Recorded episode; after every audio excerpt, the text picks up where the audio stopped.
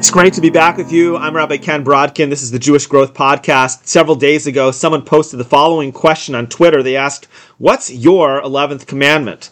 Now, I firmly believe that the entire Torah is included in the first 10 commandments, but I did find this question to be intriguing, and it reminded me of Pirkei Avos, where many of our sages have a single teaching that is central to their message. What's your 11th commandment? I know mine. It's don't look back in life in truth, it's so easy to look back and feel doubts about where you are today because of choices that you made or didn't make in the past. And doing this is not a good idea, as my Rosh Yeshiva once told me, don't look back in life. Lot's wife tried that, and it didn't work out too well for her. The reality is that here we are, and in light of this, we need to seize the day no matter where we are today. And as we look at the world with an abundance mindset, there's innumerable opportunities that stand before us exactly where we are. In today's Jewish Growth podcast, we're going to take a deeper look at how to be forward looking in life, especially in light of the Megillah and Chodesh Adar.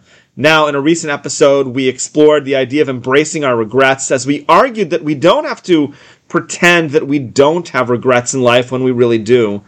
And without retracting on that message, today I want to present a different angle of how we can live our lives in a very forward looking manner. One of the challenges that we face in life is where we look back and wonder if we could have done things differently. Several weeks ago, I was approached by a friend who was telling me about his efforts to get accepted to a particular graduate program, and he's made every effort possible to get into this program. And yet, as he shared with me, he feels a lot of anxiety. He knows that, as the saying goes, everything God does is for the best. But the only good result that he can imagine is being accepted to this particular program. And he will feel crushed if his plans don't materialize. So, as he plays the waiting game, he wonders could he have done more to increase his chances? Is it possible that he could have done a better job in the process?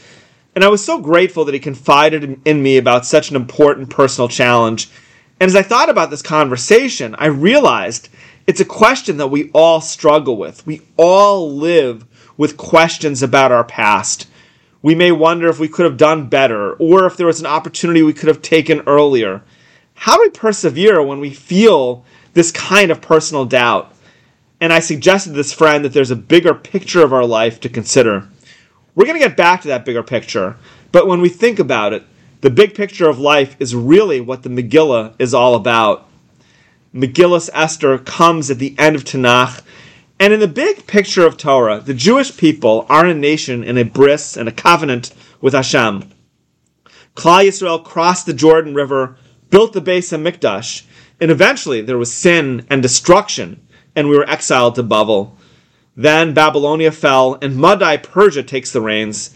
Most of the Jews by now are in Shushan, where Haman arises and decrees destruction for the Jewish people. How did Klal feel in that time? They must have been asking themselves, where is that bris? Where is that relationship with Hashem? And within the Megillah itself, the details are t- tantalizing. How can this be happening? The Jews of Shushan are bewildered.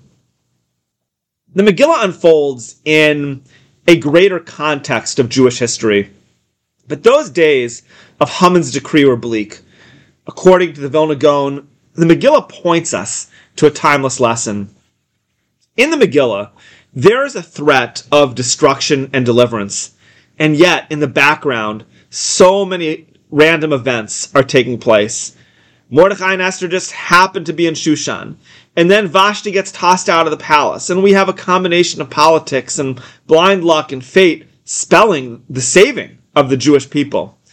When you're focused on every small detail, it's hard to appreciate, but when you stand back, all the details are pointing to one lesson. Israel, the Jewish people, are still God's people, even in the age of Haman. The Vilna Gaon quotes a well-known Gemara in Chulin Daf Kuflam and Bays 139b, which asks, Esther min haTorah minayin. Where do we find a hint to Esther in the Torah? And the Gemara answers that Esther is written in a verse in Devarim, Vanochi hastir Esther panai biyomahu. I shall surely hide my face from them on that day. The Vilna Gaon probes into this passage. Why would the Gemara search for a hint to Esther of all people in the Torah? There's plenty of tzaddikim in Jewish history, which the Gemara does not necessarily seek out a hint for in the Chumash. And the Vilna Gaon posits that the Gemara is asking a deeper question. Where do we find a source for a person like Esther? How do we know that even in times of hiddenness, God will perform miracles for us as he did for her? And the answer lies in this verse. Anochi hastir astir panai. God will hide his face. Yes, there is painful Hester concealment, and even still, God will again reveal his face. He is with us during times of doubt and concealment. And furthermore, the greatness of Mordecai and Esther is that they stayed focused in that bigger picture. They lived through all the details of the Megillah story over nine long years. Amidst it all, they never lost sight of God's relationship with the Jewish people. Now, often we live in times of concealment and we don't know how things will work out. When Mordecai and Esther called a three day fast and sought to meet the king, they didn't know exactly how things would go. When Esther went to Achashverosh, she had a plan, but she didn't know how things would work out. On the other hand, they kept in mind that big picture.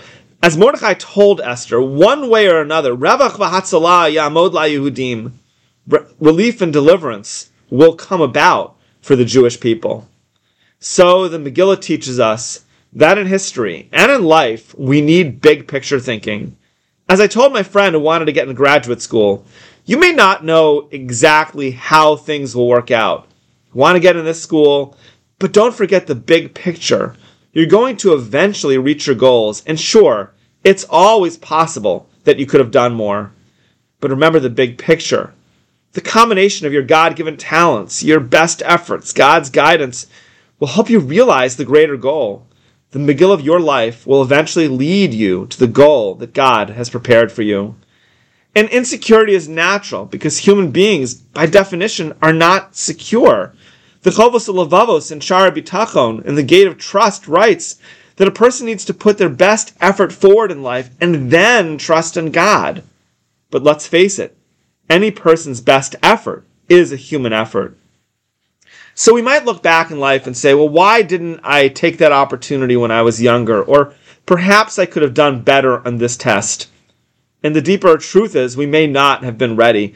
If we look back in life and we feel surprised that we didn't do things perfectly, maybe we have some flawed assumptions about ourselves. Why would we have done things perfectly? We're not God. So we need to get comfortable with the idea that our best is not perfect, and even still, Hashem is bringing us to our destiny. Good people make mistakes all the time. I was talking recently with a woman who had a daughter in a horrible marriage, and thank God this young lady was able to escape from a husband who wanted to control her every move. And when I say escape, I literally mean she had to escape. Now, of course, she learns from her past, but instead of becoming filled with self doubt, she is looking forward as she plans her future. It's really remarkable that the name of God is never mentioned explicitly in the Megillah. And this is taken to a totally ridiculous degree. Even when Esther commands Mordecai to gather the people for three days of fasting, the verses make zero mention of prayer or God or repentance. There's absolutely no question why Esther was gathering the people. And yet, the Megillah presents it almost as a secular kind of story. But even though this picture, this canopy, this painting of the Megillah, does not contain the explicit word God, the whole picture spells God's name. And so there's an unspoken truth. The hand of God that brought Esther to the palace will bring about the deliverance of the Jewish people. And while the verses don't spell out God's name explicitly, the totality of the Megillah is the name of Hashem.